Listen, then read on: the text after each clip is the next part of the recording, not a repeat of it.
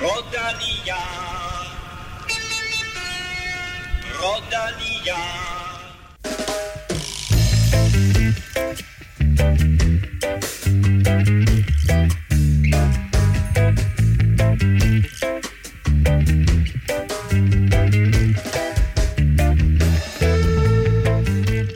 Kriterium du Dauphiné er i fuld gang, og det har allerede været med flere danskere i fokus. Vi kigger lidt tilbage og meget frem i denne udgave af Velropa Podcast. Schweiz rundt begynder på lørdag. Hvem er med, og hvorfor kører man egentlig Schweiz rundt i stedet for Dauphiné? De svar får du senere i udsendelsen. Og så har vi en fin besøg i studiet. Frederik Rodenberg er med os, og ved du ikke, hvem det er, så kan jeg bare sige, at jeg lige nu sidder og kigger på en OL-bronzemedalje, og at den i øvrigt lyder sådan her. En dejlig tung svend. Vi taler skader, comeback og fremtid med og for det danske stortalent. Og normalt så vil jeg jo her byde velkommen til mine to faste kompaner, men øh, Kim Plesner, han har valgt at prioritere familien på helligdagen, og så må jeg jo nøjes med Stefan Johus, der til gengæld lige om lidt vil læse endnu en lytteranmeldelse op. Har du noget godt i posen til os? Ja, en, øh, en lille sviner til, til dig, Kim, faktisk. Ja, det undrer mig. Det er, jo, det, er jo, det, er jo, det er jo typisk. Og så altså Frederik Rodenberg med her i studiet. Frederik, først og fremmest velkommen til. Jo tak, jeg er og, glad for at være. Og, og hvis jeg siger, at du er Danmarks hurtigste sprinter, hvad siger du så? Siger at øh, ja, det, det er meget flatterende af dig at kalde mig det, men øh, jeg mangler at bevise det, øh, så det håber jeg da, at øh, jeg kan gøre. Men det, det står over. Ja, jeg kan virkelig godt lide, at du ikke bare sådan på, på typisk dansk manier bare afskriver det og siger, nej, nej, nej, det er der andre der. Altså, det, det, er en, det er en mand med tro på sig selv. Og til alle dem, der nu sidder og, og lytter med derude, øh, vi skal tale lidt senere om, øh, om din sejr i øh, U23-løbet af Esbjørn Frankfurt hvor, meget, hvor mange watt, sådan lige for dem, der sidder og følger med i sådan nogle watt og, og, og, og forstår lidt sammenhæng omkring kraft og, og, og fart i en sprint, hvor mange watt træder du der til allersidst, hvor, hvor, hvor det virkelig går løs, og, og du vinder den her masse spurt. Hvad, hvad kommer du op på? Øh, jeg tror, jeg rammer 1480 watt i den spurt. Øh, så det er ikke, det er ikke voldsomme tal, øh, og det er noget, som andre normale mennesker også øh, kan gøre. Øh, men det er begynder at blive høje tal, efter man har kørt et super hårdt cykelløb, og efter et, øh, et super hårdt out øh, fra min holdkammerat Niklas Larsen, så, så er det svært at komme op på de tal der. Jeg, jeg, jeg synes 1480, det lyder okay. Hvad siger du, Stefan? Jo, det, nøj, det er lidt overraskende, fordi hvad, hvad, hvad kan du peak egentlig sådan, hvis du kører til træning og sådan noget? Øh, der er det højeste, jeg ramt, det er 1600 og et par 20, tror jeg. Ja, okay. Jamen, det er sjovt, fordi nogle gange så er det sådan, altså jeg tror, jeg kunne peak på sådan noget knap 1400. Og det kan man så sige, det, det lyder umiddelbart som om, at jeg nærmest er lige så hurtig som Frederik, men det er bare på ingen måde. Jeg tror også, noget af forskellen er typisk, at man ser, at Frederik kan holde det i meget længere tid, mm. øh, så han kan bare bygge en helt anden fart op, hvor jeg kan køre det i måske et sekund, så kan Frederik køre øh, 1400 i flere sekunder. Ja, det, det er det, der er den store forskel normalt. Det er, at, at en ting er, at du kan peak lidt højt, men det vigtige er, at du kan køre en, en, en god spurt på 10-20 sekunder. Ja, så hvis jeg kan køre en, jeg kan køre en 1400, næsten 1400 watt 20 sekunder. så, det, så begynder man at komme derop, ikke også? Uh, ja. Så, så det, det, det, det er der, der forskel er på en sprinter og en ikke-sprinter. Det vil sige, at jeg kan være med Frederik i cirka et, et sekund. sekund. hvis du kan lide Velropa Podcast, så vil vi sætte stor pris på, hvis du vil støtte os på tier.dk, og når du støtter os, så deltager du også i løbende lodtrækninger om fine præmier. Meld dig til på tier.dk, eller følg linket på velropa.dk, så donerer du dit valgfri beløb, hver gang der kommer en ny udgave. Og det der tier.dk, det staves som bekendt 10 med tal, og så er.dk. Og Stefan, nu er Kim her ikke, så vil jeg mm. godt tillade sig at sige det. Nu fik vi endelig has på den der kasket der ja, i sidste fandme. uge. Den famøse Velropa-kasket. Han er oppe, så Kim, og smidt en super fed t-shirt i puljen. en Velropa Pistolero t-shirt til en uh, værdi af 199 kroner. Den udlodder vi altså uh, til en af, af de heldige, som, eller en af de dejlige mennesker, der støtter os på tier.dk. Hvor mange tilmeldte er vi op på? Uh, 106.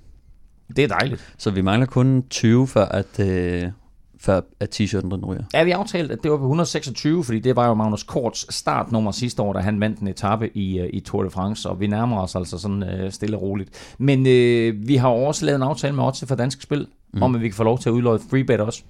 Ja, så, så endnu en gang får vi udløjet et freebet i dag.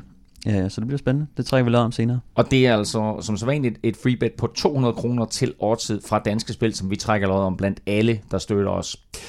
Du kan finde os på SoundCloud, Spotify eller i din foretrukne podcast-app til Android, og naturligvis på iTunes, hvor vi nu er over 500 anmeldelser.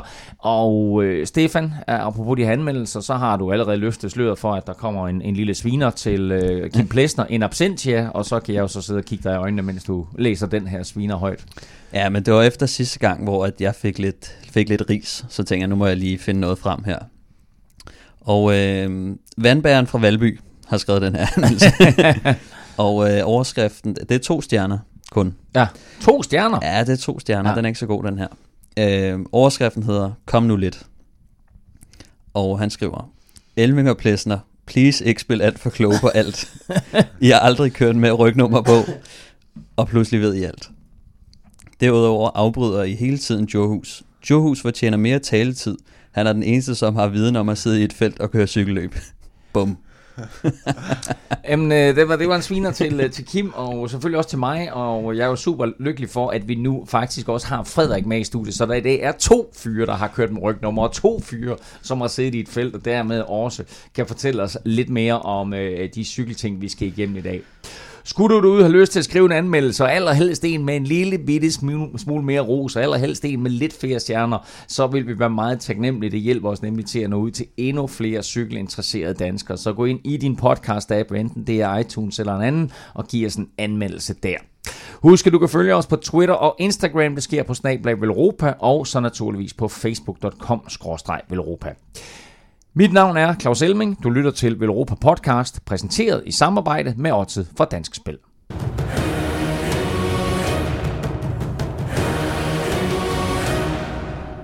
Søndag begyndte det 8 dage lange etabeløb Kriterium du Dauphiné, der fungerer som optagsløb til årets Tour de France. Og det er et år med, øh, det er et år løb med, øh, jeg synes godt man kan tillade sig at kalde det The Who's Who inden for favoritter til turen. Froome, Fuglsang, Dumoulin, Bardet, Adam Yates, Quintana, Richie Port, bare for at nævne nogle få, deltager alle.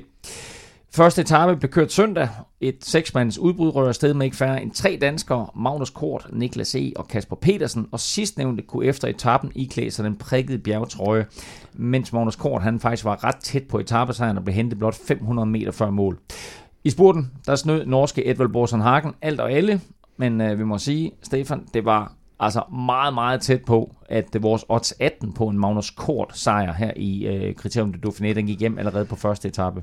Ja, det var, øh, det var godt kørt af Magnus egentlig, og, og rigtig tæt på, at vi rammer plet der. Øh, der er et par chancer mere for ham, så, så den, er ikke, øh, den er ikke helt umulig, men, øh, men det var en rigtig flot øh, afslutning ellers også, hvor at øh, Mitchelton Scott, de, de fik åbnet lidt op, og, og Quickstep, de tog over til sidst med, med Alaphilippe, der kørte lead-out for Gilbert, og, og så var der lige... Øh, Borsen Hagen, der, der sad og dinglede lidt, så fik han lige en hjælpende hånd af Nils Pollitt, tror jeg det var, som, øh, som lige kørte lead out for ham nærmest og, og leverede ham perfekt. Og så, øh, så var han altså bare skudt ud af det sidste sving der. Men så også ud som om, at, at Edvard Borsen Hagen, han øh, et har tanket noget selvtillid, og to måske også noget form i, øh, i øh, Tour of Norway, et løb, som vores gode venner podcasten her, Alexander Kamp, i øvrigt tillod sig at kalde et lortløb, men hmm. vi må sige, at for, for Borsen Hagen og for Team Dimension Data, der var Tour of Norway måske øh, det allervigtigste løb hele sæsonen, for ligesom om, at de er kommet ind i sæsonen. Ja, helt klart. De kørte et super flot løb der, og det virker som, at de ligesom har fået gang i, i tropperne nu med Valgren, der så ud til at køre, øh, køre fornuftigt øh, i Norway og fik lavet noget godt arbejde for Bossen Hagen, øh, og selvfølgelig Bossen Hagen, der vinder. Øh, ja, øh, og så øh, har de sat det videre her til øh, Dauphiné, og, og de er ligesom, øh, ja, ja, som du selv sagde, kommet ind i sæsonen. Øh, en anden øh, dejlig dansk præstation, det var jo, at øh, Kasper Petersen nappet øh, den prikkede bjergtrøje. Det er jo ASO, som arrangerer Tour de France. Det er også dem, der arrangerer Criterium de Dauphiné, så derfor så er førertrøjen, den er gul, ligesom man kender det fra Tour de France, men øh, bjergtrøjen, den er faktisk blå med hvide prikker, og øh, den nappede Kasper Petersen altså, så har gjort med Magnus Kort på andenpladsen. Ja, det var, det var meget godt klaret af ham. Øh, han, han tog det med hjem, han, han nok kunne. Øh, han, det var ikke lige øh, den ideelle dag for ham, så, men, men perfekt lavet af ham, og, og det betyder virkelig noget at tage sådan en bakketrøje. Det er noget, der altså hvis man ikke, øh, hvis man ikke har chance for etappesejren, så er det det næstbedste, kan man sige, at komme hjem med, med en trøje.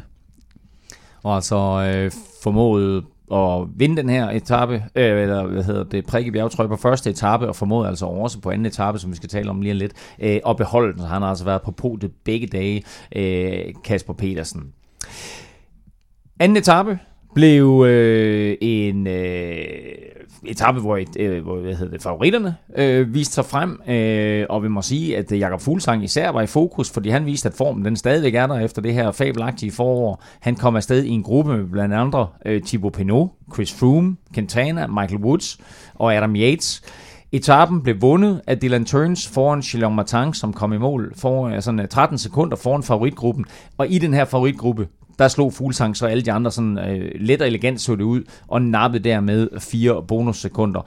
Han ser stadigvæk skarp ud, Stefan. Ja, præcis. Altså, han, han har slet ikke øh, mistet noget siden, øh, siden foråret. Det, øh, det er den samme Fuglsang, vi får at se her, og, og han har, øh, han har formen på plads og, og, og fuld af selvtillid, så det er fedt at se, at han fortsætter, og det bliver spændende at se, om han kan, han kan lege mere om, øh, om den samlede sejr. Hvordan, hvordan, hvordan vurderer du det lige nu? Fordi altså, han, han sidder i den her gruppe her, og det er ham, der animerer hele tiden. Han prøver på at stikke af. Han prøver mm. på at lukke hullet op til de to, der ligger foran. Han virker stadigvæk som om, at han er rigtig stærk. Ja, han virker meget angrebslysten i hvert fald, synes jeg. Øh, og det tror jeg også, at han bliver nødt til at være, hvis han skal vinde. Fordi at der kommer lige den her enkelte start øh, på en, hvad er den, 26 km eller sådan noget mm. lignende, øh, som bliver lidt svært for ham, fordi at der er Froome, øh, og der er nogle andre, som, som også er rimelig gode til at, til at køre enkeltstart. Men, men indtil videre, så synes jeg, at Fuglsang ser ud til at være rigtig godt kørende, og... Øh, Thibaut Pinot synes jeg også så meget godt ud, øh, så, så jeg tror, at de, de bliver ret sjove at se i bjergene. Og det er også uh, dit staldtip på odds i sidste uge. Jo, det er også derfor, jeg siger det. det var præcis, jeg tænkte nok. Det Pinot i, i, i top 3, den, øh, den, den ser fint ud. Vi havde jo egentlig først forventet, at, at den her Criterium du Dauphiné, den skulle afgøres på de sidste fire etaper, måske med den der enkeltstart som en markant etape også. Men på den her anden etape, der bliver ryttere som Richie Port, Roman Bardet, Dan Martin, Steven Kreuzweig, de bliver altså alle distanceret det må være øh, sådan lidt overraskende, lidt bekymrende, at de ikke kan sidde med. Ja, helt klart, men også når man ser tappen, så var der sådan nogle, nogle lidt mindre stigninger, som også var lidt skarpe, øh, som skaber sådan lidt, lidt kaoscykel, hvor der bliver, der bliver rykket meget, øh, og det er måske rytter, som ikke er helt klar på, på de der helt skarpe ryg, og det er nok mere det, de bliver sat på, end, øh, end selve formen. Øhm, ja. ja, de burde jo have form alle sammen. Jeg tror ikke, der er nogen af dem, der kommer med dårlig form på og, og bruger det som ren træning. Øh, så, så som du selv siger, de kommer for træningslejr, de fleste af dem jo. Øh, mm. Så der er noget rust, der skal bankes af. Øh, og så tror jeg, at nogle af dem de kommer til at vågne lidt op til død her i, i løbet af, af ugen. Nu er det selvfølgelig ikke øh, sådan, at de bliver sat med flere minutter, men det er altså alligevel omkring 30 sekunder, at, at de kommer ind øh, efter favoritgruppen. Er du lidt overrasket over, Frederik, at, at øh, de er i stand til den her gruppe med, med, med Froome og Fuglsang, og alligevel lave så stort et hul på en forholdsvis altså godt nok kopieret, men alligevel burde det vel i godsøjne have været en stille og rolig etape. Altså, altså både og. Øh, jeg tror, jeg har været ekstra overrasket over det, hvis det, var, hvis det havde været Tour de France, men fordi det er trods alt et optagsløb til Tour de France, øh, så, så forekommer de her ting. Øh, folk de kommer og er måske ikke alle sammen super skarpe endnu, og så er der nogen, der kommer og er bare altså, er mm. klar til at åbne helt op som en fuglesang, som har haft et helt fantastisk øh, forår, og ligesom ikke rigtig har noget at miste ved det her, øh, ved at angribe så meget, så jeg, altså ikke, ikke rigtig nej. Jeg, jeg, jeg synes, det, det, det, det kan godt ske. Os andre amatører, som ligger og kører, vi tænker jo ikke så meget over, hvordan det er sådan, at man, man optimerer sin form. Vi håber bare på det, sådan at vi nogenlunde er i, er i ordentlig form. Vi har set Jakob Fuglsang køre et fabelagtigt forår, hvor han har øh, vundet masser af løb, har været med fremme i nærmest alt, hvad han har deltaget i. Nu er han med fremme igen her. Altså, hvor, hvor taler vi omkring at, at lave formtopning i forhold til Tour de France? Altså, er det sådan, at vi risikerer, at han får et eller andet enormt formdyk efter det her, eller er han bare i gang med stadigvæk at bygge op? Jamen, øh, det, det er altid godt at have, at have ramt formen tidligere, fordi så er man ligesom på et, et godt niveau. Man har vist niveauet, så er det nemmere at styre derfra. Så, så jeg tror bare, at, at, at Jakob har et, et rigtig godt bundniveau i år, hvor han så selv kan, kan justere efter det. Øh, så han har allerede haft sin ene formtop, så kunne han slappe lidt af, og så er det meget nemmere at bygge op derfra, i forhold til hvis man kommer lidt senere ind i sæsonen, øh, uden at, at, at vinde noget, uden at have nogle sejre og sådan noget.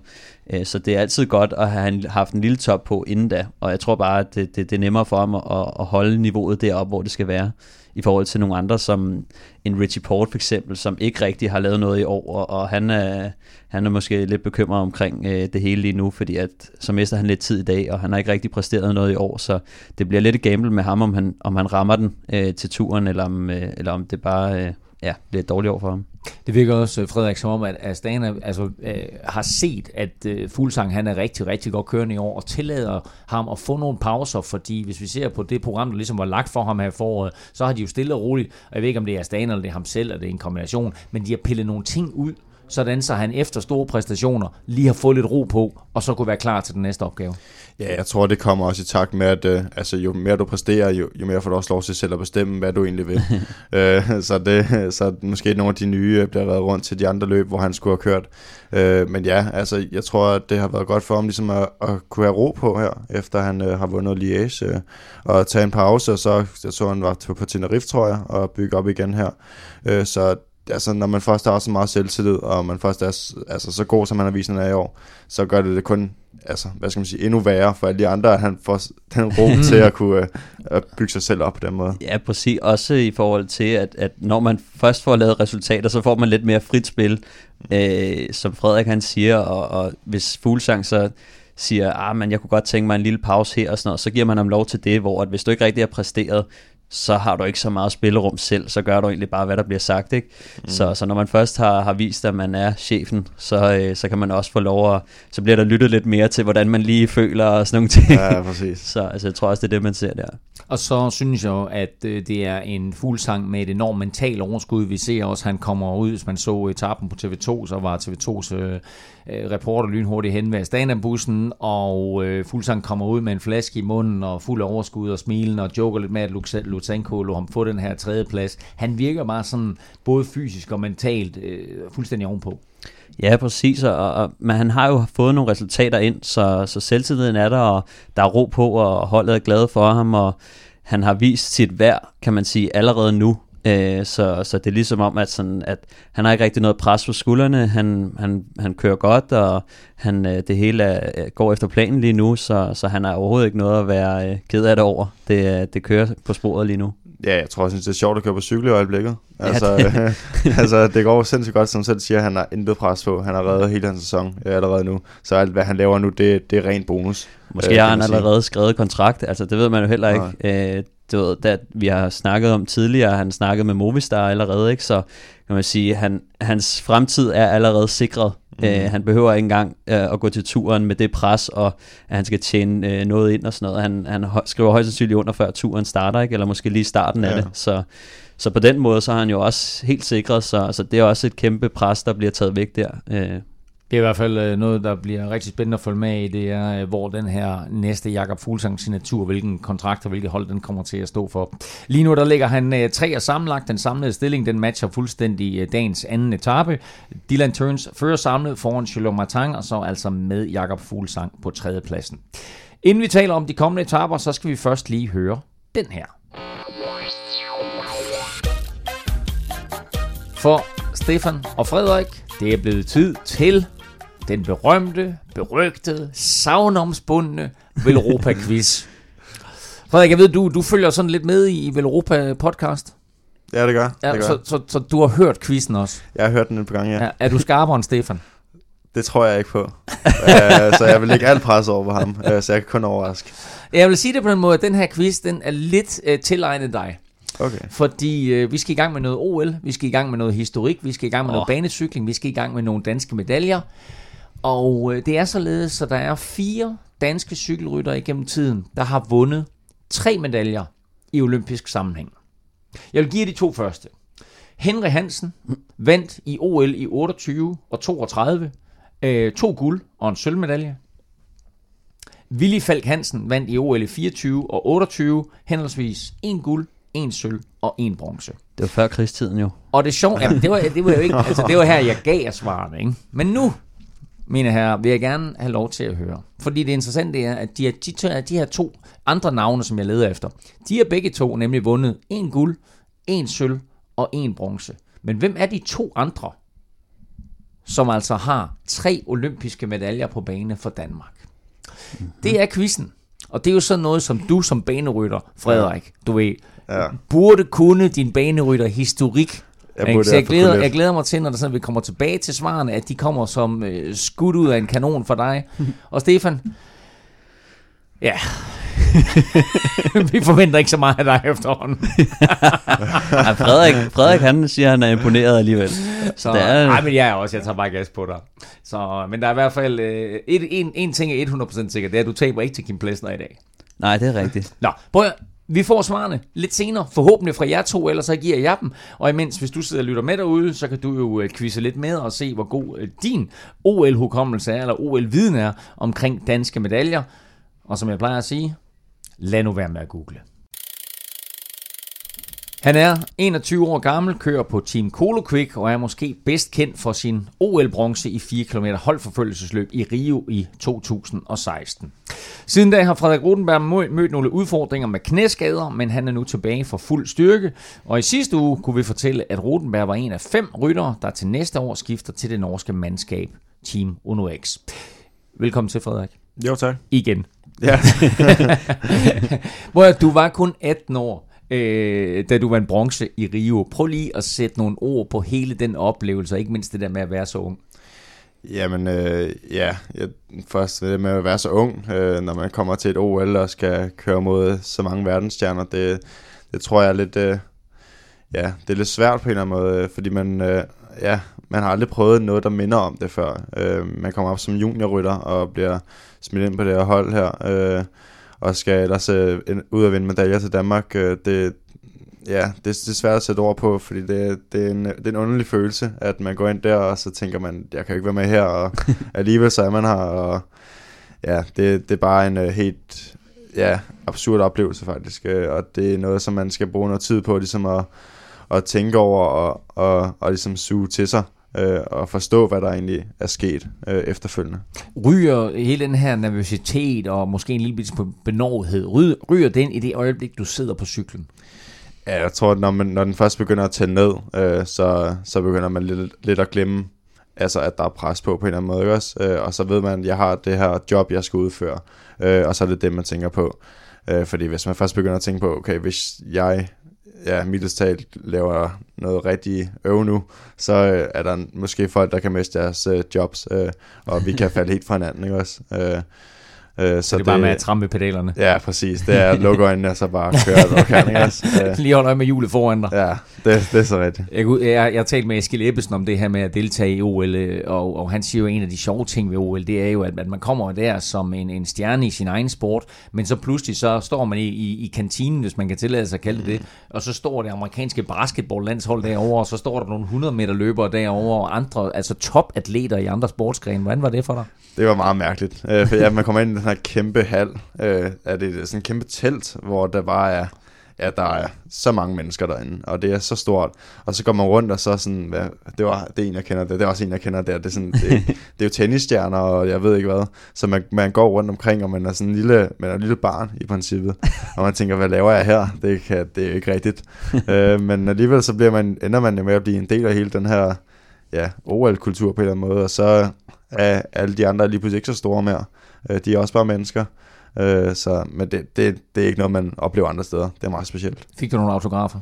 Det gjorde jeg ikke. Det er meget pinligt, og det er ikke noget, man gør. Man går ikke over til andre sportsfolk og spørger om en autograf, når man selv er der som atlet. Men kunne du ikke have tænkt dig nogen? Nej, nej, nej, nej. Det skal jeg ikke. Der var heller ikke nogen, der kom ind og spurgte om din.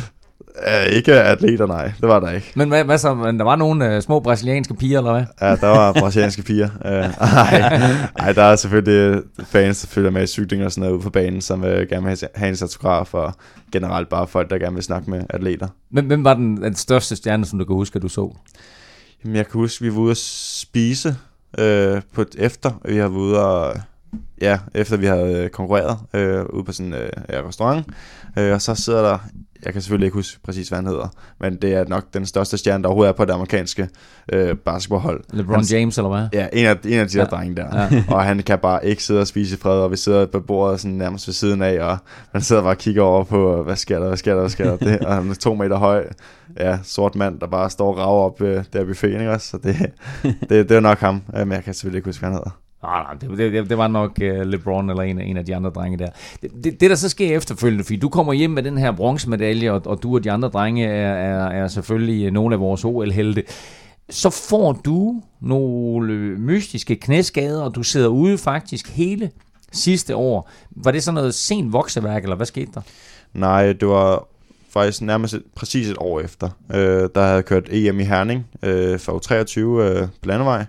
Øh, og så havde jeg lige en øh, lille uges pause, hvor jeg lige skulle jeg slappe lidt af, og jeg havde formtoppet og sådan noget. Og så begyndte jeg at styrketræne rigtig meget i, i den, øh, den uge der. Og det havde jeg ikke styrketrænet i et lille halvt år, eller sådan noget. Øh, og det tror jeg egentlig, jeg fik øh, gjort lidt med hovedet og armen, øh, og gik, fik øh, gået alt for hurtigt frem med det. Så jeg på en eller anden måde får lavet en lille overbelastning, eller i hvert fald får irriteret min knæ øh, på en sådan måde, så, altså, så de begynder at gøre ondt. Og begge, Øh, begge knæ simpelthen. Ja, men mest det højre på det tidspunkt. Men det er sådan lidt i begge knæ. Og det går jeg så med i ja, et par måneder, og kan ikke rigtig få det til at stoppe, og med at gå ind, så jeg holder pause og holder fri, og det ender så med, at jeg blev opereret i efteråret 2017 i højre knæ.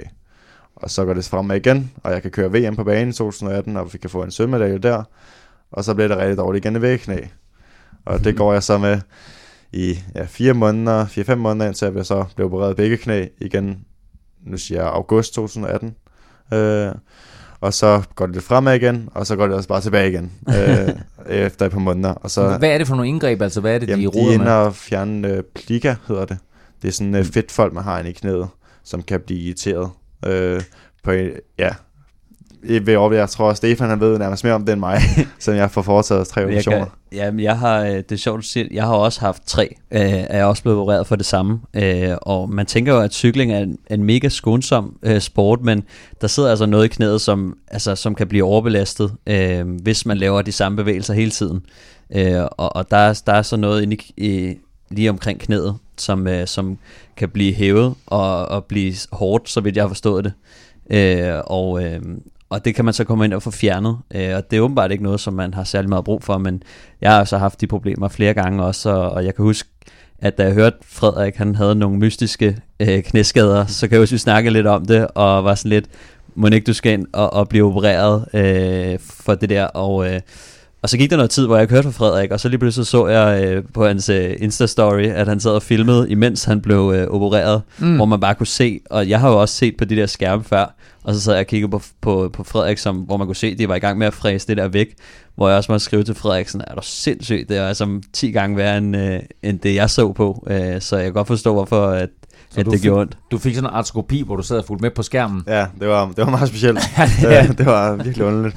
Men det er rigtigt, hvad Stefan siger, der var, der var voldsomt meget inde i mit knæ. Ja, det var, det var i hvert fald meget mere end det, jeg havde set, og jeg havde jo også haft haft, øh, haft det her flere omgange, øh, så, så jeg kan huske, at vi snakker om det der med, må ikke, at du skulle ind og få lavet det indgreb ja. der, og, og det er bare så fedt at se, at, øh, at Frederik han er tilbage for fuld styrke, fordi at det er sådan noget, de der skader, og det værste er, man, man, når man ikke ved, hvad det er, øh, det er det mest frustrerende i verden, øh, og man kunne se på Frederik, øh, altså det var ikke særlig sjovt i den periode, vel, øh, og man blev jo nærmest lidt glemt i, i den periode, ikke? Og, øh, og heldigvis så Frederik kunne, kunne bibevare sit, sit niveau trods øh, en lang pause, og, og, og nu er han jo så tilbage på fuld styrke og har allerede taget øh, to UCI-sejre, så, så det, ja, for, lad, os lige, lad os lige lynhurtigt vende tilbage til det. Altså efter dine operationer og sådan noget, hvornår er du tilbage på cyklen?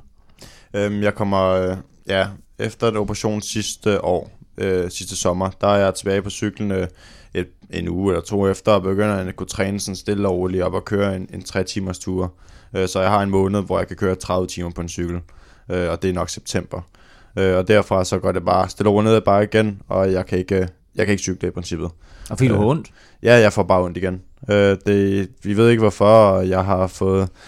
Ja, jeg har Team Danmark med i, øh, i ryggen hele vejen, og har vejledning for dem, øh, og de gør et super godt arbejde også, øh, med alle de eksperter, som de har. Øh, men, det, men det er som om, at vi ikke rigtig kan altså, sætte en præcis finger på, hvorfor det er der, øh, eller hvorfor problemet, altså det vil med at være der, når vi tror, vi har fjernet det. mm. Øh, så ja, jeg ender med, at jeg får igen to-tre måneders pause, hvor jeg slet ikke cykler overhovedet, øh, og kun kan svømme øh, og lave sådan lidt.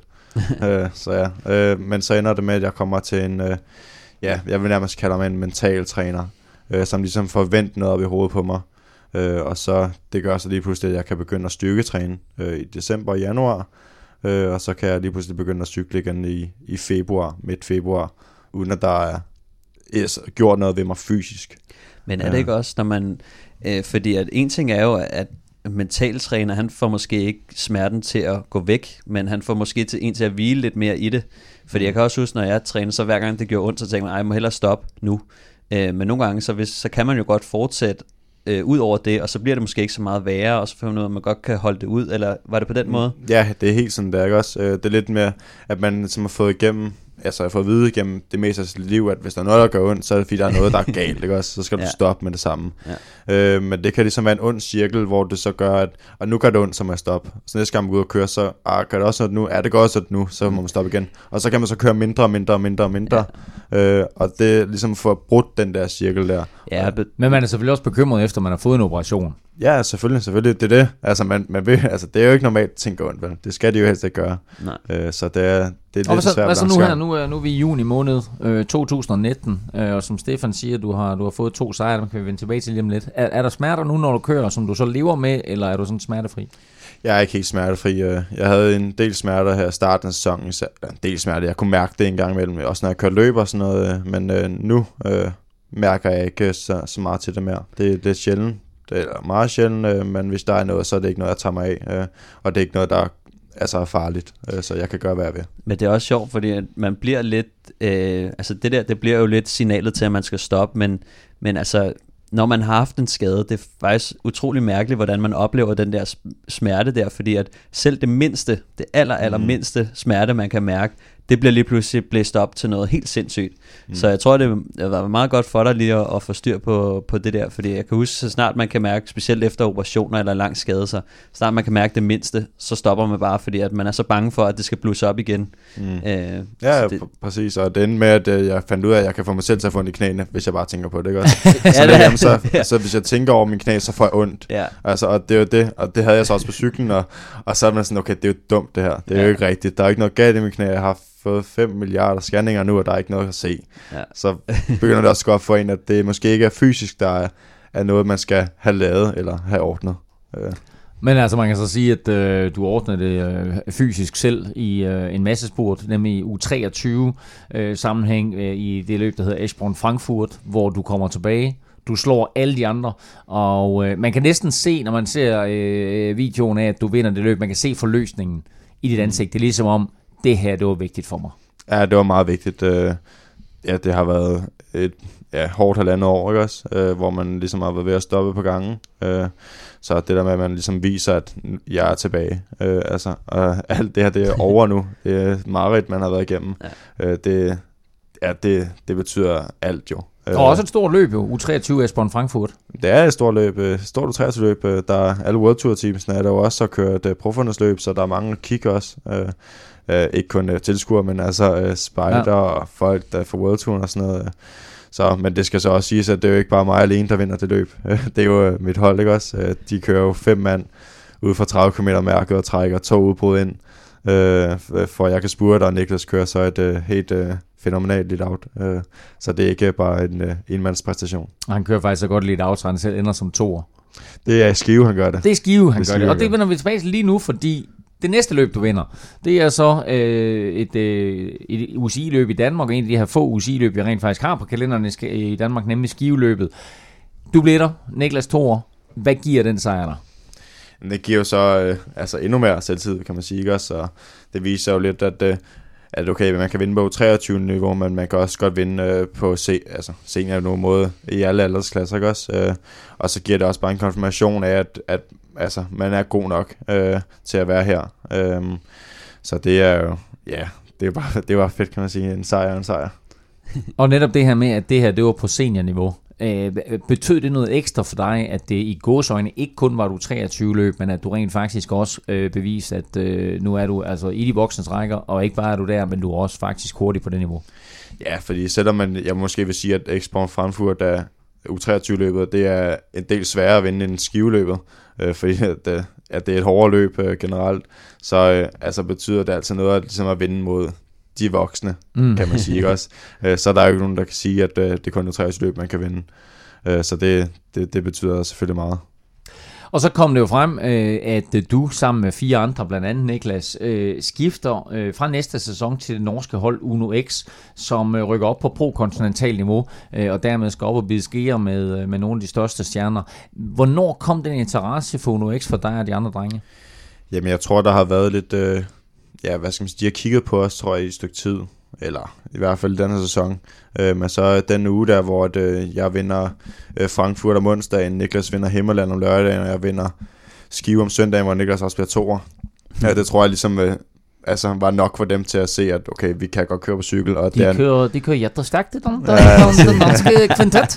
ja, præcis. Så det tror jeg, de, de har set nok til, at øh, okay, Og de var, de var også til, til start der, ikke? Det var det nemlig. Ja. Øh, så vi fik, øh, ja, det var dagen efter Frankfurt, tror jeg, vi fik at vide, at der var noget interesse. Øh, og så efter ja, Skive og Himmerland der, så gik det egentlig ret hurtigt med at, at holde møde med dem og, og få det meste på plads. Og øh, som du fortalte mig tidligere, så virker det som et meget professionelt setup, som Uno X de har. Ja, helt vildt. Øh, de, de har ligesom bygget op på det, man kan sige er den rigtige måde. De har styr på alt rundt omkring holdet, øh, før de begynder at, at gå steps op og blive pro-kontinental og hvad de nu ellers vil, ikke også? Øh, så det, altså, jeg tror lidt, man kan sammenligne det med World Tour hold øh, på ma- rigtig mange punkter. De har alt, hvad de overhovedet skal bruge af ja, personale og udstyr og busser og jeg ved ikke hvad. Øh, så jeg tror, det bliver, ja, jeg tror, det bliver sådan et, et halvt step øh, i et step, kan man sige, fordi at, at, at det ikke bliver bare smidt på et eller andet øh, tilfældigt hold, men at det er meget hjemligt også, og fordi at der kommer til at være rigtig meget ro omkring holdet. Øh, og øh, det her med, at, at I er fem mænd, der skifter fra Colo Quick, så kommer man jo godt øh, foranledes til at tro, at det var Colo Quick, øh, mega trætte af. De synes, at det var helt urimeligt. Men de har faktisk været behjælpelige i hele den proces her. Ja, det er jo, altså, det er jo, Christian Andersen kan man jo give stor kado for det. Øh, han har jo været med til at hjælpe os med at få den her kontakt her øh, op til Uno X. Øh, og de står og klapper deres hænder, når vi går videre til at blive professionelle cykelrytter. Øh, det er jo deres mål med at have det cykelhold her. Det er ikke at holde på os øh, resten af vores karriere, men det er at sende os videre. Øh, og det er for den sags skyld også Uno X's mål. Det er ikke at holde på os, men det er at sende os videre til World Tour igen på et tidspunkt. Øh, så det, de, de, de her, man kan jo nærmest kalde dem, ja, fødehold til World Tour og Pro Continental øh, øh, niveau. Øh, det, det er deres mål med at eksistere. Ja, og det er også fordi, at, at, at der er stor prestige for holdene øh, i forhold til at tiltrække de næste i rækken. At hvis de har vist, at de kan skyde nogen videre, jamen, så bliver det mere attraktivt for rytterne, øh, i stedet for at man kommer til et hold, hvor det ikke ser ud som om, at der er nogen, der kommer videre.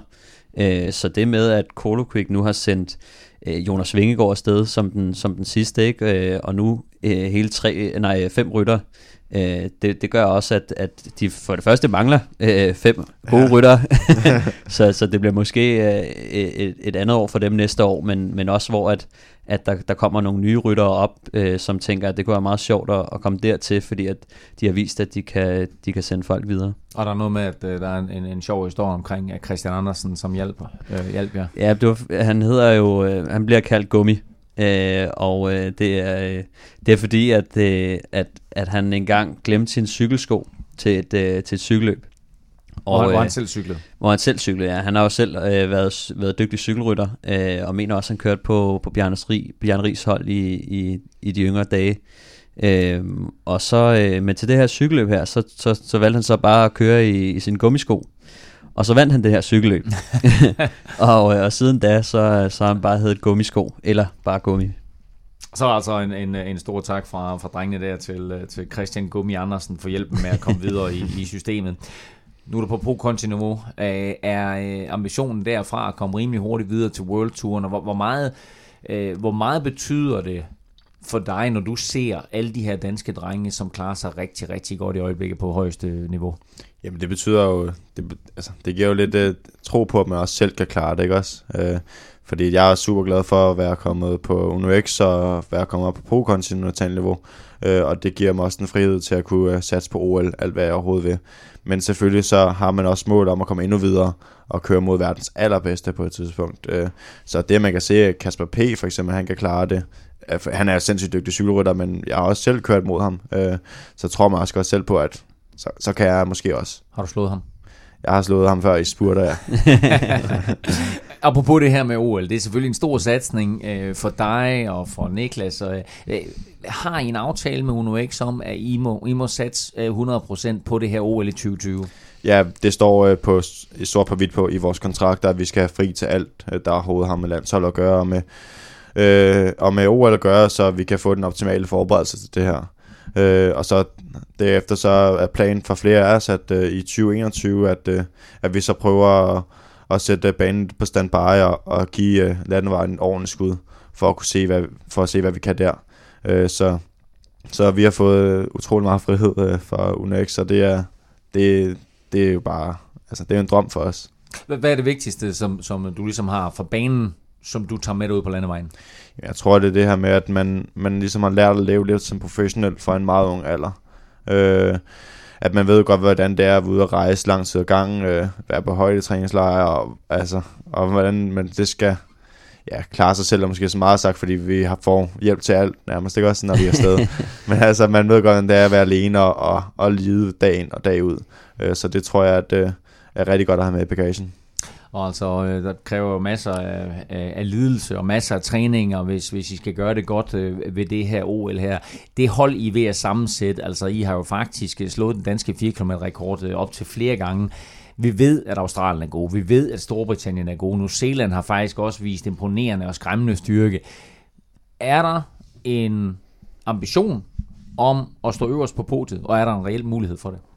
Der er bestemt en ambition om at stå øverst på podiet. Øh, det er jo det, man drømmer om, øh, når man lukker øjnene om natten. Det er at stå øverst på det her skide OL-podie der. det er skide OL. altså, men, øh, men selvfølgelig, det er jo svært. Australien, de er skræmmende, skræmmende gode, og ja, Storbritannien, de er også super gode, og New Zealand sætter også nogle fantastisk flotte tider en gang om året. Det er dog ikke til, D, til VM, de gør det normalt, af en eller anden underlig grund. Men, øh, men jeg tror, vi har mulighed for det. Vi kommer med et øh, stadig måske lidt... Øh, ikke helt sammentømret hold endnu, fordi at øh, jeg har personligt været ude, så hvis jeg kan komme oven ind igen, og Rasmus Lund, der altså, hvad skal man sige, er ny, han har jo startet med at cykle igen øh, her for et, et lille år siden, øh, og Lasse, der kommer tilbage nu for ja, det store, den store verden efter at have kørt... Øh, Lasse ja, Norman. Præcis. Ja. Øh, så, så jeg tror, at vi har mange ting at hente bare på det, og så også, at øh, teknologi. Øh, der har vi en Kasper Folsak, som er super fremme i skolen der. Hvad, hvad vil det sige? Jamen, det er, det er dragter, det er, hvordan vi skal sidde på cyklerne, og jeg ved ikke... Øh, motor. Dog en motor.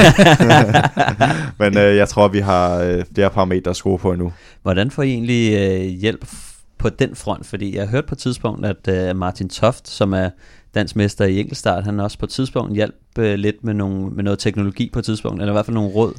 Øh, jeg tror det er, jeg tror det er, jeg tror det, det er i form af at uh, Folsak og, og, og Martin, det er gode Martin, venner. De er gode venner, uh, så jeg tror de snakker meget sammen omkring uh, hvad der er godt, og Martin han har også selv kørt, han kører selv timerekord, uh, ja. så det er jo også på en banecykel mm. og også på en Argon 18 cykel, så jeg, jeg tror, de har snakket lidt sammen, men øh, jeg tror ikke, det, jeg ved ikke, hvor meget konkret der er i det. Så, så Folsak kan få lov at spille klogt derinde øh, for fuld smadre. ja, det gør han, og det er han også, det er han også, det er han også god til. Det er han også god til. det, er, det er super spændende, og vi kommer naturligvis til at tale med dig og med Niklas, og øh, forhåbentlig med Lasse og nogle af de andre, øh, frem mod øh, OL i, i Tokyo 2020. Øh, og du vil gerne sige et eller andet, Stefan? Ja, det var bare lige i forhold til, at Australien, de har jo sat, de har jo faktisk knust verdensrekorden. Mm. Øh, så det må også være sådan lidt specielt at skulle tænke, ikke nok med, at I skal slå jeres egen tid for at vinde en OL-medalje, så skal I højst sandsynligt op og slå verdensrekorden, ikke? Jo, jeg, jeg tænker, at altså, vi skal nok nærmest under 53 uh, for at få en medalje. uh, fordi at folk, de kører så saten stærkt alle sammen. Hvad er jeres hurtigste tid nu?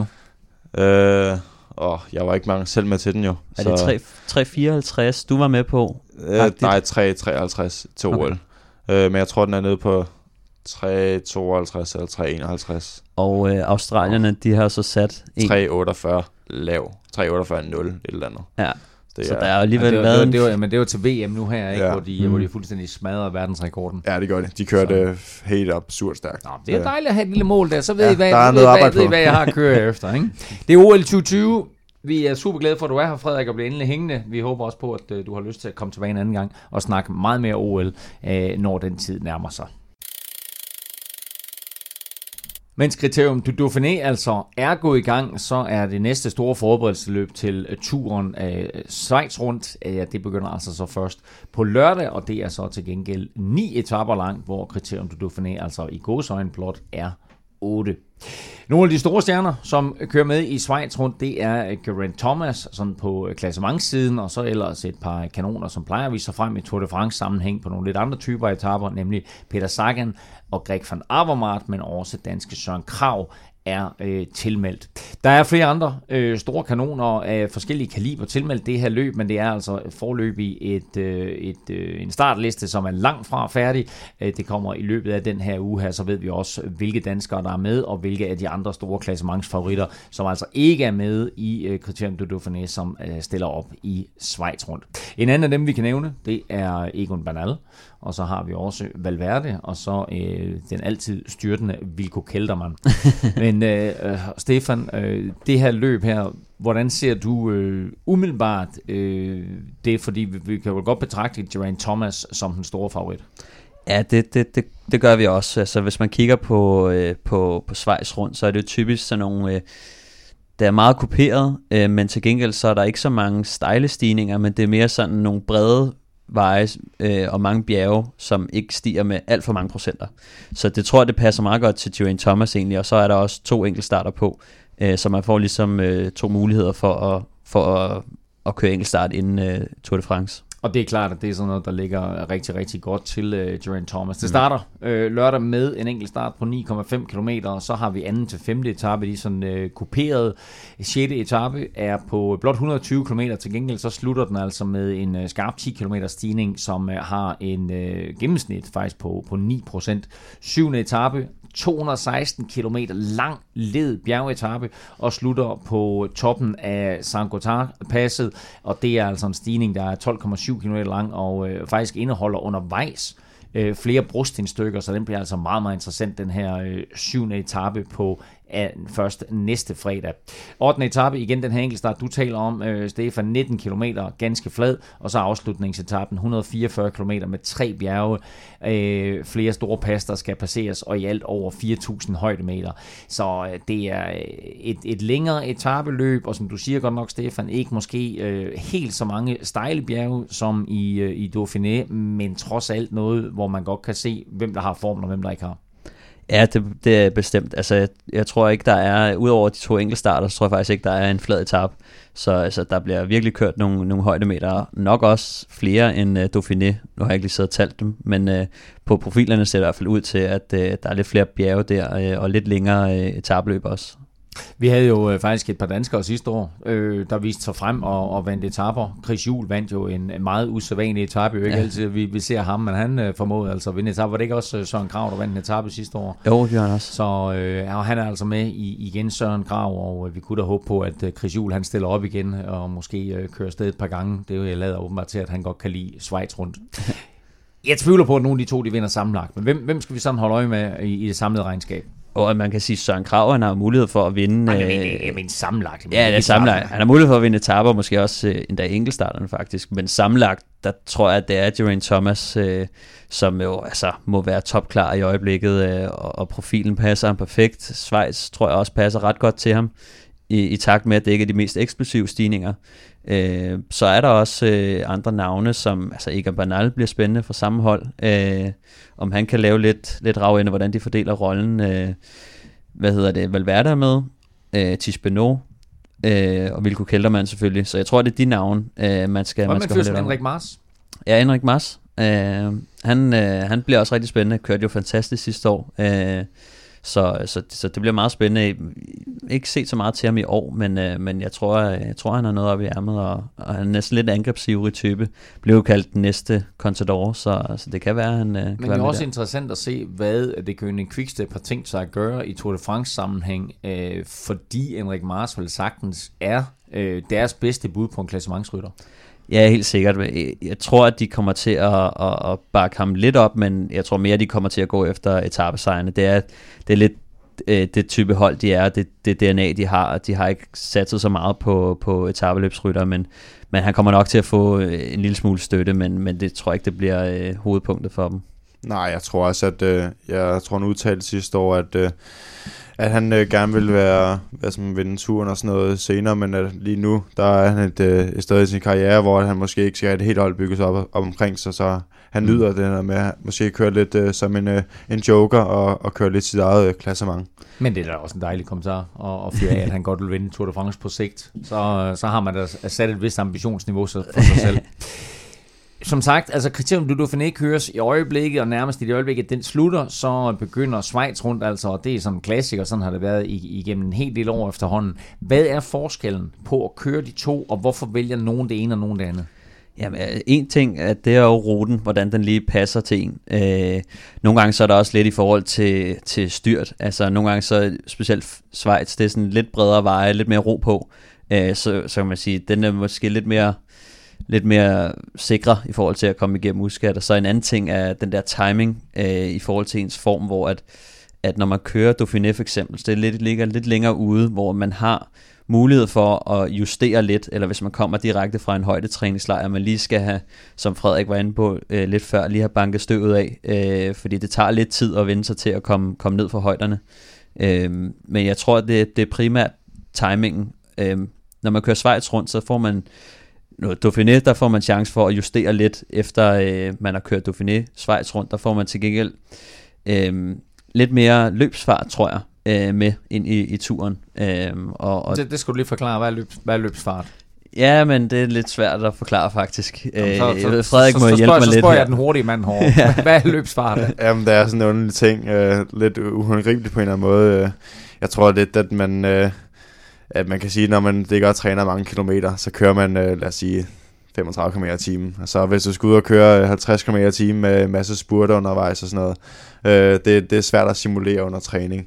Mm. Så det er det her med at vende kroppen til at, at kunne lave sådan nogle små, hvad skal man sige, peaks, øh, undervejs, øh, mm. og så samtidig kunne, uh, kunne holde en, et jævnt tempo, hvis du skal køre bjerg, for eksempel bagefterfølgende.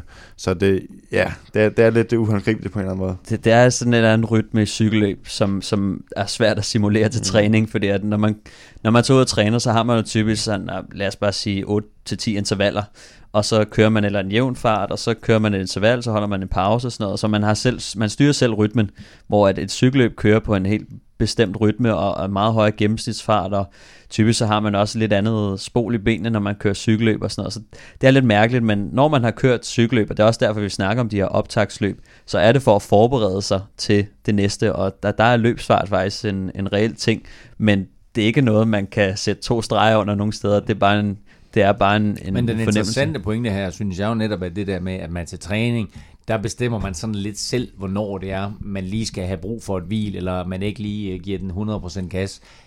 I løb, altså uanset om det er en etape eller et enhedsløb, så bestemmer man jo faktisk ikke rigtig noget selv, Frederik. Nej, det gør du overhovedet ikke. Øh, så det er jo lidt, det, det, det er jo det. Det kan man ikke træne under træning, medmindre du kører i samme hele hold og ligger og kører cykelløb mod hinanden, hvilket man aldrig gør. Så det, altså det, det, du kan ikke træne det, og det handler om, at ja, altså man ud og køre cykelløb, og det, det bliver man nødt til. Ja, det nærmeste, man kan komme, det er sådan noget scooter pace, hvor man mm. kører bag en, en knallert, eller en bil for den sags skyld, øh, hvor man så ligger og, og tonser rundt på et eller andet firkant et eller andet sted. Ja. Øh, det, det, er sådan, det, det er sådan den måde, man prøver at forberede sig til en sæson på nogle gange. Hvor altså, jeg brugte typisk sådan, den sidste måned op til sæsonstart, så så jeg for at, at få nogle aftaler med nogen, der kunne køre en scooter eller en bil for mig, og så, øh, så ligger man bag der og, og kører på en eller anden firkant. Og så kan man sige, scooteren og bilen accelererer rimelig grumt ud af et sving, og så, så skal, får man den lille spurt, og så får man lov til at køre øh, 60 i timen øh, bag der, og, og få lidt spol i benene. Og, sådan. Det, og det, det er ikke det hårdeste i verden, men det hjælper bare. Altså helt vildt. Man kan mærke sådan, specielt når man starter, eller man har haft en løbspause, så er man vildt rusten i, i starten, hvis man ikke har, har kørt noget scooter pace eller lavet noget andet inden. Så, så rådet her fra Stefan Djurhus midt i Europa podcast, det er at finde en eller anden scooter eller en stor bil, du kan ligge og køre bagved til træning. der skal her omgående lyde en, øh, et, et, et råd om at lade være med at gøre det. Men uh, det, er en, det er en god træning, hvis man ved præcis, hvordan det skal foregå, og, og at det bliver gjort på en professionel måde. Man lader være med som amatør og tro, at det, det er den måde, man lægger og træner på. Schweiz rundt begynder lørdag. Vi øh, glæder os meget til at se, hvad, øh, hvad det går ud på, men det er altså et løb, som starter dagen før, at øh, Dauphiné øh, slutter, og så fortsætter Schweiz rundt, altså ellers i ni dage. Vi skal lige have et kig på de seneste nyheder, og de mest markante, de drejer sig faktisk alle om udtalelse til Tour de France. Den største nyhed, den angår vel sagtens Jumbo Visma, der har udtaget deres turmandskab, og det er højst overraskende uden sidste års nummer 4, Primus Roglic, som ellers var udset til at være deres store kaptajn. Hvad sker der, Stefan? Og det, øh, det er svært at svare på helt præcis, men, men, men, men øh, han må have øh, følt, at han skulle have en pause, eller han ikke var klar til at køre. Fordi at det var ellers planen, at han skulle køre Giroen og så turen, men øh, jeg tror, han gik lidt ned øh, under Giroen og, og fik et lidt et, et hvad kan man sige, en, han blev overrasket over, at, at når man ligger og fører sådan en, en Grand Tour der, hvad mm. det egentlig kræver. Øh, og det var fint nok, at han viste sig frem sidste år under Tour de France, men altså det, det, det chok, han fik vel sagtens mm. under Giroen her, har vel på en eller anden måde forplantet sig, og nu tænker han, at han ikke er i stand til hverken fysisk eller mentalt at, at yde det, der skal til i en Tour de France, eller hvad? Ja, præcis. Altså, det, det, altså jeg har ikke prøvet at køre øh, øh, tre ugers cykelløb før, men, øh, men det må virkelig, altså, jeg tror, jeg har kørt øh, et 10 dages, 8-10 dages etabeløb, og det var sådan pænt hårdt egentlig. Mm. Så jeg kunne forestille mig, øh, hvad hedder det, hvordan sådan Giro kan, men, men det er noget, der kan slå en øh, helt ud, tror jeg. Altså, øh, specielt når man, når man kommer ind, og man har ambitioner om at vinde. Øh, han har føretrøjen, og så går han så meget ned. Øh, det kræver virkelig et, et, et helt nyt øh, rebuild, kan man sige. Øh, så så der, der er noget, der er gået galt i, i planen der i hvert fald, øh, så, så han kommer til at tage sig en pause. Og de kommer altså i stedet for Jumbo Visma til at støtte op om øh, Steven Kreuzweig, som blev femmer i, i sidste års Tour de France, og øh, faktisk også blev øh, fire i, i sidste års Vuelta a España, og altså øh, kører i øh, den her, øh, hvad hedder det, Dauphiné, som ligger bliver kørt i øjeblikket, og i øvrigt var med den her gruppe hjem, som, øh, som kom ind efter øh, Jakob Fuglsang i dag. Øh, Team Ineos har meldt ud, at de kører for den stærkeste mand, som øh, på en eller anden måde kan vi sige, der er en kamp om kaptajnrollen på holdet. Så, så det de melder ud, det er, at de vil køre for den stærkeste mand i Tour de France. Og den her kamp, der er om kaptajnrollen, den foregår altså i to forskellige etabeløb, fordi Chris Froome kører altså Dauphiné, og Geraint Thomas kører Schweiz rundt, og den, der klarer sig bedst, får kaptajnrollen i Tour de France. Jeg vil sige, Stefan, det er der noget af et pres at lægge på to af de helt store stjerner. Ja, altså jeg tror ikke, det skal ses som, at, det, at, at øh, hvis den ene bliver nummer et, og den anden bliver nummer to, så, øh, så, så er nummer et, der bliver kørt for. Men det er sådan, de har i hvert fald meldt ud, at, øh, at den med de stærkeste ben øh, bliver kaptajn. Og det er jo sådan lidt sjovt, fordi at, at vi har været vant til at se Team Sky nu inde i os med en rimelig klar rollefordeling. Øh, og efter sidste år, hvor at Geraint Thomas på en eller anden måde stjal sejren fra, fra Froome, så, øh, så har det været lidt uklart, hvem der egentlig er, øh, hvad hedder det, kaptajnen på det hold. Og det er jo så bare Ik- sjovt. at- Egon Bernal. Egon Bernal. ja, altså, det, hvem ved, det kunne lige så godt være ham, der lige pludselig stak af med det. Øhm, men det er lidt sjovt at, at spille ud på den måde, fordi at det, det, det kan også godt øh, fuck det lidt op øh, for dem, fordi at lige nu så kører det jo om at blive bossen på holdet, øh, og jeg så også Kwiatkowski var ude og sige, at Chris Froome han kører for at blive bossen, øh, og, øh, Og, at, og, det, at det, det, må var, og, at, betyde, og at det var vigtigt for Chris Froome. Ja, netop. Og at, at det er sådan, at han kunne etablere sig selv som chefen igen. Han skal jo genvinde, kan man sige, posten, ikke? Øh, Så hvis han ikke viser øh, top-takter til Dauphiné, øh, og Geraint Thomas vinder for eksempel, jamen så kommer det til at betyde noget for, for taktikken. Øh, Så jeg tror, det er rigtig vigtigt for dem at præstere godt i, i optagsløbene her. Øh, Så, så jeg tror, man kommer til at se en, en rigtig sulten øh, Chris Froome øh, på de næste par etaper, eller senere i løbet i hvert fald. Øh, Og, og på samme måde øh, må Geraint Thomas også øh, kunne have lidt pres, og der er lidt intern øh, splidighed og, og, og en kamp mellem de to, som, øh, som Dave, Dave Brailsford ellers har sagt, at, at de har teamwork, og de er holdkammerater, og de kan godt finde ud af at arbejde sammen, men det er noget andet, øh, når, når, man, øh, når man ikke er sådan bedste kammerater i hvert fald. Øh, så, så det kan godt skabe noget, noget splittelse. Ja, jeg tror heller ikke, altså sådan også, som sagt, banal. Jeg tror ikke, man skal glemme ham, jeg tror ikke, han er, hvad skal man sige, helt tilfreds med, at hele tiden bliver afspist øh, med en hjælperolle. Og han er så stærk, når det Ja. går opad. Og jeg tror næsten, han er den stærkeste af de tre, øh, hvis jeg skal være helt ærlig. Især også øh, set lyset af, at han øh, ikke har kørt chip detaljer. Mm. Øh, så jeg tror, det også bliver spændende at se, hvad, hvad der kommer til at ske med ham. Øh, Om han får lov til at angribe på bjergetapperne i, øh, i turen, og, og ligesom sætte, øh, ja, ikke kun de andre konkurrenter, men også øh, altså, Ja, ja, ja. Thomas og Froome under pres. Ja. Altså, det, det bliver et spændende spil, de har der. Sidste år jo altså øh, Geraint Thomas, som kom sådan øh, lidt out of nowhere. Selvfølgelig vidste vi godt, altså det var ikke som om, vi ikke vidste, at han eksisterede, men altså det var i hvert fald en overraskelse, at, at det var ham, der lige pludselig skulle køres for i, i Tour de France, men, men den måde, som turen udviklede sig på, der var det jo altså helt naturligt. øh, og hvem ved, måske sker det samme for, for Egon Bernal i år, hvis han lige pludselig ligger øh, og, og fører over sine to holdkammerater der. Ingen tvivl om, at øh, Team Ineos øh, slash det tidligere Sky jo kommer med et øh, vanvittigt stærkt mandskab til Tour de France. Hvor stærkt Sunwebs mandskab bliver, det er der til gengæld en lille bitte smule tvivl om, fordi Tom Dumoulin øh, har udtalt bekymringer omkring, at øh, de skader, han pådrog sig efter sit styrt i Giroen, de måske er lidt værre end først antaget. Han har haft lidt problemer øh, og så videre, og øh, han bruger Dauphiné som en test før turen. Men kan vi risikere, Stefan, at han ikke kommer med? Øh, ja, det bliver i hvert fald, jeg, jeg læste i hvert fald, at, at øh, nu, nu prøver han det af, og, og det har ikke gået, som, som han havde håbet på. Det var, det var lidt værre, han har stadig ondt og så videre, øh, så, så han vil lige teste, hvordan knæet holder, hvordan formen er, øh, og så alt efter, hvordan det går, så vil han, kan man sige, justere sine målsætninger. Øh, og, og hvad der ligger i det, det ved jeg faktisk ikke rigtigt, men, men det, det kan jo godt blive så slemt for ham, øh, hvis han nu udgår for eksempel, at han ikke stiller op til turen overhovedet. Øh, men det, det er bare bekymrende for dem, at, øh, at han stadig har problemer, og jeg ved faktisk ikke, hvad de ellers skulle gøre, hvis, hvis han, øh, så står de tilbage med, med, med en kældermand måske, øh, som, som, altså, men, men det er jo hele deres øh, Tour de France, der, der potentielt kan ryge, hvis, øh, hvis han ikke øh, klarer sig godt i, i Dauphiné eller, eller tiden efter. Men bliver det et... Øh eller det gør det vel, et, et øh, Sunweb-mandskab, som så ikke satser på klassementet, fordi altså uanset hvor, hvor, hvor øh, ja, hvad skal vi kalde det, ambitiøs man er på Keltermans vegne, så er der ikke en jordisk chance for, at han vinder det løb, og, og, og vel sagtens, så skal han være heldig, hvis han kommer i top 10. Hvad skal de, mm. hvad skal de satse på i stedet for så Sunweb? Jamen, så tror jeg, at de skal prøve at, at, at jagte nogle etappesejre, og så lade klassementet til Kelterman øh, være, som det bliver.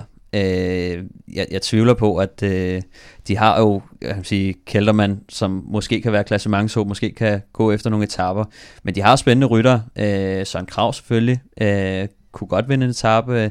Nicholas Roach, de har nogle andre kort, men det er ikke nogen, der kan gå efter den samlede sejr. Øh, og de har heller ikke nogen topsprinter, så det er meget øh, af deres Tour de France, der kan ryge der. Men altså, så, så skal de gå efter etappesejre, som jeg ser det. Og lad os da bare håbe for øh, Tour de France som helhed, at øh, vi altså får en Tom Dumoulin tilbage på toppen. Nu kørte han jo altså kun ganske få etapper i Giroen, så hvis han kan komme sig over den her skade her, så burde han jo altså være tilbage fit for fight, og ikke mindst i topform til turen.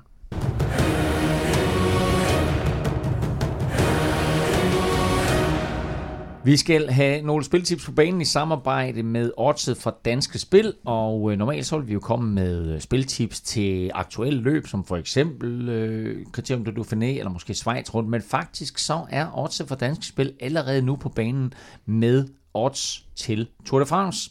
Og ikke mindst så er der altså en kæmpe sektion inde på oddset med øh, muligheder for at spille på Jakob Fuglsang, både på øh, placeringer, på etappesejre, på hvilke trøjer han eventuelt måtte have under løbet, hvor lang tid han måtte have dem, eventuelt også om han vinder en trøje, eller to, eller tre for den sags skyld.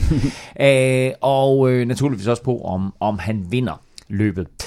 Kim Plesner er her ikke, så vores øh, faste Plesners podie bliver erstattet med øh, Rodenbergs podie, så derfor så beder vi også dig, Frederik, om at komme med et lille øh, spiltip i dag til Tour de France. Men allerførst, Stefan Juhu, så skal vi jo have Villeuropas vinder mm. på banen. Hvem tror Villeuropa, og i Kim Plesners fravær, så er det jo nærmest dig. Hvem tror du på vinder Tour de France i år? Ja, Kim han bliver rigtig ked af at høre det, men... Øh... så ved hvad der kommer.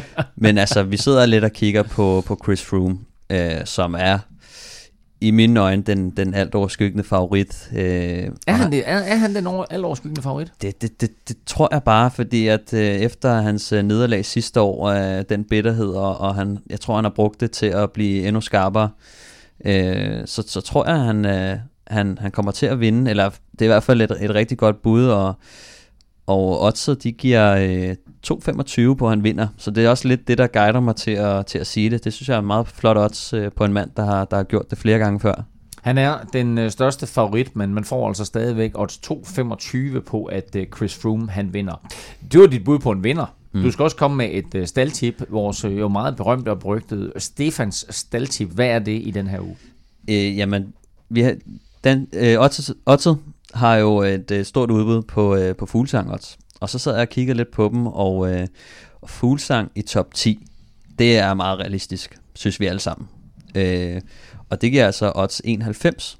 Øh, så det synes jeg faktisk er et, et ret pænt wow. odds på, på Jakob, som har kørt virkelig stærkt i år jo. Mm. Øh, og som selv i dag blev øh, nummer tre på etappen, og, og kan man sige vandt øh, favoritkampen Øh, så, så han ser jo rigtig skarp Men ud. er han holdbar i tre uger? Vi har, vi har før set ham have problemer med at, at skulle holde i tre uger, og vi har ham, altså hele Danmark har ambitioner på hans vegne, og mm.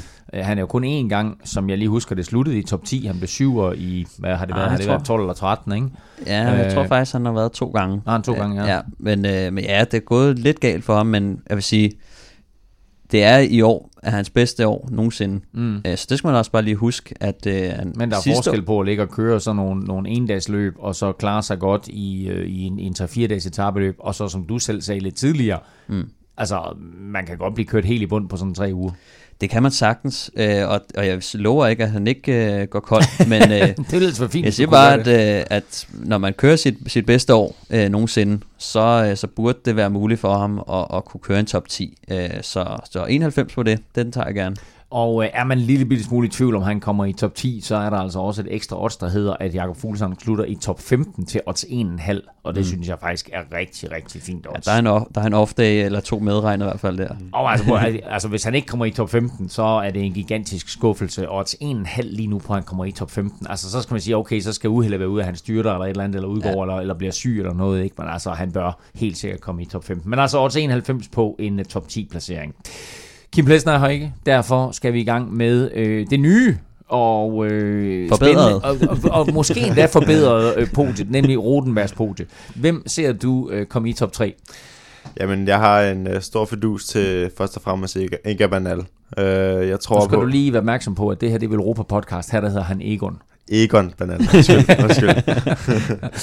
Men ja, jeg, jeg, har, øh, jeg har stor tro til ham. Øh, jeg tror ikke, at... Øh, ja, ja, der er jo de her spekulationer omkring, om han faktisk brækkede kravbenet øh, der før Giro d'Italia. Øh, så jeg tror, at... Øh, hvilket jeg ikke er sikker på, at han gjorde. Så jeg tror, han kommer i knivskarp form til, til turen, og jeg tror ikke, at han bare bliver øh, sat ind som øh, hjælperytter for Jaron Thomas og Chris Froome. Øh, så jeg har en fedus til, at han, øh, han kan overraske nogen, øh, og han kan ja, køre podiet. Øh, og, Er, er, vi, er vi ude i, at Team Ineos kører lidt røgslør og siger, at det her det drejer sig om Froome og Durant Thomas, og så er det rent faktisk sådan bag ved kulissen Egon, Ban- undskyld, Egon Bernal, de satser på. Jeg tror ikke, de satte sig fuldt ud på ham, men jeg tror, de, de har spredt lidt ud øh, for ikke at, at have mindene som en, en af favoritterne. Så jeg tror på, at, øh, at, øh, at han kommer lidt øh, ud af ingenting på en eller anden måde. Og vi har jo lige set det med, med Carapaz, kan man sige, som, mm. som gjorde mm. det Mm. på samme måde, som, som, som Bernal måske kan gøre. Øh, Der var det jo Lander, der var kaptajnen, og Carapaz, der udnyttede øh, den der øh, outsider-rolle, han, han var tildelt. Så det er meget spændende på. Meget, meget interessant at se, hvad der sker med Egan Bernal i uh, den her kommende Tour de France. Vi har faktisk ikke et odds på, at han slutter på podiet, men vi har et odds på, at han vinder. Og det lyder altså lige nu på odds 14, så hvis du tror på øh, Frederik Rotenbergs idé om, at øh, Egan Bernal han rent faktisk kan gå hen og vinde øh, Tour de France, så er der altså odds 14, og så lidt senere, når vi kommer lidt tættere på turen, så får vi altså også en masse odds på de her top 3 placeringer til forskellige ryttere. Det var vores odds bragt i samarbejde med odds fra Dansk Spil. Tak til alle, der allerede har støttet Velropa Podcast via tier.dk. Det sætter vi enormt stor pris på. Du kan også støtte os på tier.dk. Beløbet er valgfrit, og du donerer hver gang, vi udgiver en ny podcast. Og som tak for alle donationer, der trækker vi lod om fede præmier blandt alle, der støtter os. Du finder link både på velropa.dk og på tier.dk. Og øh, vi trækker lod nu her om en lækker Velropa Pistolero t-shirt til en værdi af 199 kroner. Og det gør vi altså, når vi rammer 126 tilmeldte på tier.dk. Stefan, øh, den tid, den glæde. I første omgang, der skal vi have trukket lod om et øh, freebet, øh, freebet til odds fra Dansk Spil, og vi har jo øh, som bekendt et øh, freebet på 200 kroner til lodtrækning blandt alle, der støtter os. Ja, jeg har, øh, jeg har trukket lod, og øh, vinderen hedder Mr. Subito. Mr. Subito. Mr. Subito. Ikke at forveksle med Mr. Miyagi. Nej. så, øh, så han får en, en mail øh, ja. og, og et 200 kroners freebet, som han passende kan bruge på et uh, Tour de France odds. Uh, måske endda uh, Bernal som, som sejr. Spændende. Så kan man jo lige pludselig tjene penge. Så er lige pludselig, så er 20 kroner lige pludselig øh, to, og- hvad, 2800 kroner eller sådan Altså noget. 200 kroner på, på Bernal til odds 14, så, ikke? Det, det er meget så godt. har man penge. Jamen, øh, stort tillykke til øh, Mr. Subito. Øh, som Stefan siger, vi sender dig en mail med det her freebet, og øh, det gælder altså både med Pistolero t-shirten og med de her freebets, at øh, når vi trækker lod, så gør vi det på den måde, at øh, for hver fem, man donerer, så får man et lod i puljen, så jo større et beløb, jo flere lodder, og dermed altså endnu større chance er der for at vinde. Og det var jo så her, at vi skulle have haft den store forkromede afslutning på den her podcast, hvor Stefan Djurhus og Frederik Rodenberg de skulle konkurrere om, hvem der var bedst i quizzen. Men Desværre så gik vores lydudstyr ned, og dermed så får du altså den her øh, lidt amputerede afslutning, hvor jeg kan fortælle, at Frederik Rotenberg var super skarp. Ikke blot slog han Stefan Djurhus, nej, han i rette satte faktisk også min quiz, som viste sig at indeholde en lille fejl. Fordi Stefan, han sagde Ole Ritter og Alex Rasmussen, og det var så forkert, som noget det kunne være. Mens Frederik Rodenberg, han sagde øh, øh Niels Fredborg, som var fuldstændig rigtigt. Og så sagde han også Lasse Norman Hansen, og fortalte så, at Lasse Norman havde en guld og to bronze, og altså ikke en guld, en sølv og en bronze, som jeg ellers fik sagt i quizzen. Så dermed altså en øh, suveræn debut til Frederik Norman i forbindelse med quizzen.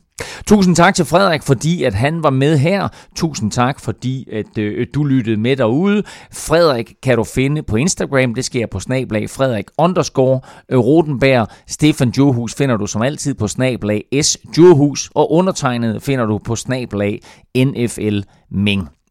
Og Velropa, som altid på snablag Velropa. Tusind tak, fordi du lyttede med, og tusind tak til vores sponsor, Odset fra Dansk Spil. Bye.